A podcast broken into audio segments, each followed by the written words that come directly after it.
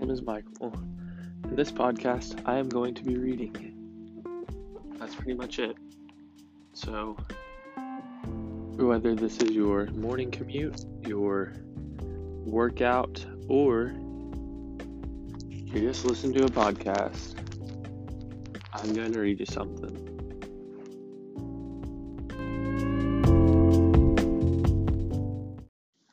Today, we will continue our series, Reading the Bible. Genesis 3 The Fall. Now the serpent was more crafty than any other beast of the field that the Lord God had made. He said to the woman, Did God actually say, You shall not eat of any tree in the garden? And the woman said to the serpent, We may eat of the fruit of the trees in the garden, but God said, You shall not eat of the fruit of the tree that is in the midst of the garden, neither shall you touch it, lest you die. But the serpent said to the woman, You will not surely die. For God knows that when you eat of it, your eyes will be opened, and you will be like God, knowing good and evil. So when the woman saw that the tree was good for food, and that it was a delight to the eyes, and that the tree was to be desired to make one wise, she took it of its fruit and ate. And she also gave some to her husband, who was with her, and he ate.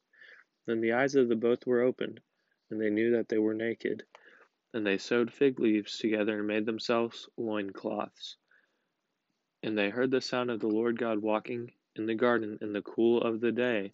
And the man and his wife hid themselves from the presence of the Lord God among the trees of the garden.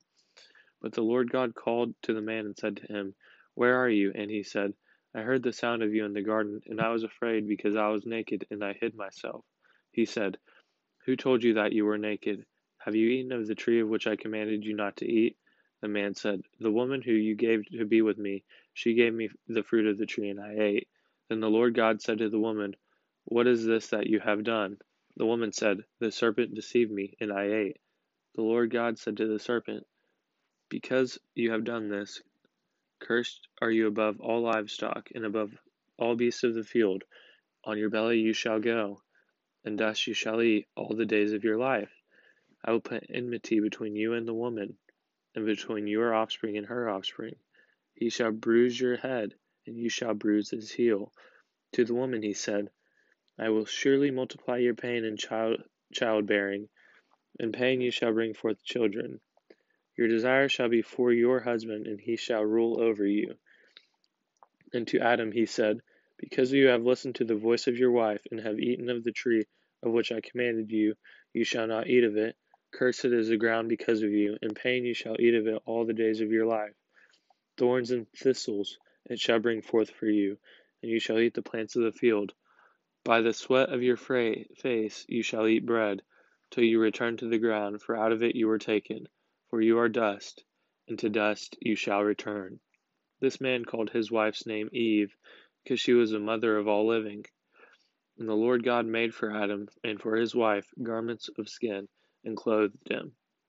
Then the Lord God said, Behold, the man has become like one of us, knowing good and evil.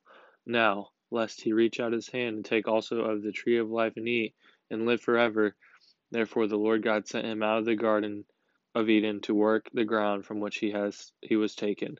He drove out the man, and at the east of the Garden of Eden he placed the cherubim and flaming sword that turned every way to guard the way to the tree of life.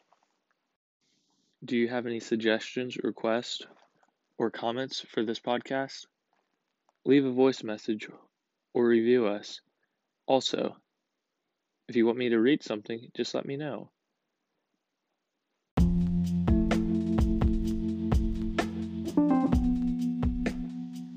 Thank you for listening to today's edition of Michael Reads. Come back tomorrow